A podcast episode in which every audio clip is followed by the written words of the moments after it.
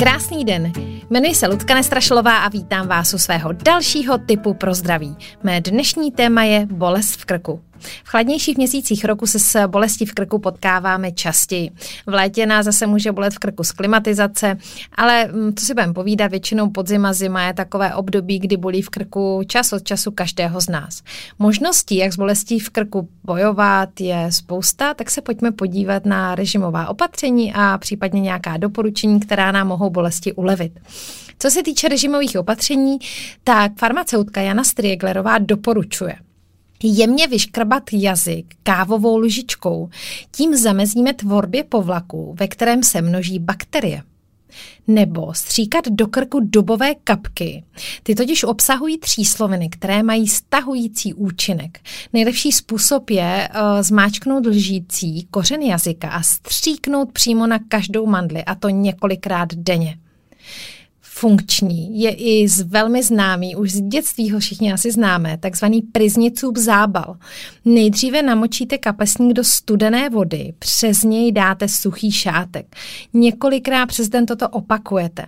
Ten zábal nechte přiložený na krku asi půl až jednu hodinu. Lidová medicína používala obklad namočený v domácí slivovici. Slivovice se může také kloktat, ale pozor, tento typ je jenom pro dospělé. Co se týče homeopatie, i ta nabízí možnosti léčby. Pokud samozřejmě nemáme indikovanou angínu, pozor na to, tam musíme brát antibiotika. Takže pokud je bolest krku lehčího rázu, tak můžeme sáhnout po některém z homeopatiku. Eh, jedním z nich je beladona v ředění 9C. Ta se hodí, když máme zarudlé, překrvené mandle a pocit takzvané takové tepavé bolesti. Může se nám dokonce objevit i horečka s pocením a máme velmi rudé tváře. Dalším homeopatikem na bolest v krku je Apis mellifica v ředění 15 nebo i 30C, záleží, co máme po ruce.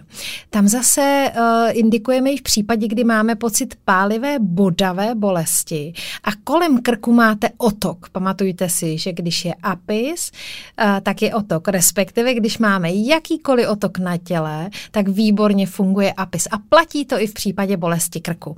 Nemáte třeba vůbec pocit žízně u Apisu, ale ulevuje vám při tom, když pijete studené nápoje. Dalším homeopatikem je fitolaka v ředění 9C.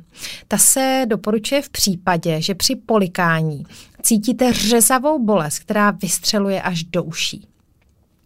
Další možností je Mercurius solubilis v ředění 15C.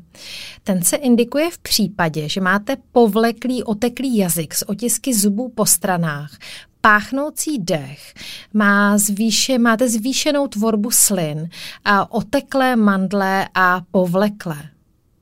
A posledním homeopatickým lékem, který vám dnes doporučím, je Lachezis mutus v ředění 9C. A ten se doporučuje v případě, že máte profialovělé tmavé hrdlo, takový ten pocit sevřeného hrdla. Často ta bolestivost uh, se týká hlavně levé mandle a krk je velmi citlivý na dotek a až tak, že ten nemocný vlastně odmítá zábal krku, protože je mu to nepříjemné.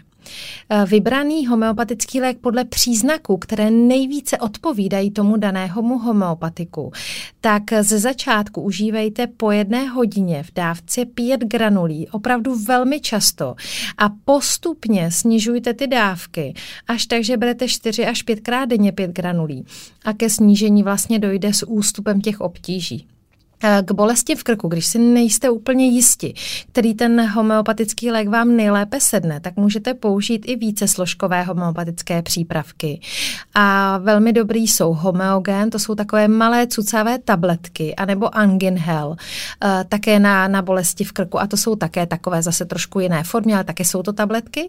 A ty se dávkují většinou tak, že se zase po jedné hodině vlastně cucá jedna ta tabletka až do toho, kdy se ty příznaky zlepší.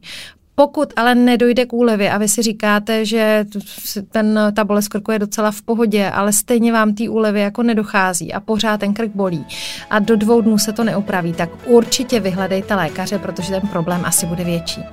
Tak eh, mějte se fajn, přeju vám co nejméně dní, kdy vás bude bolet v krku.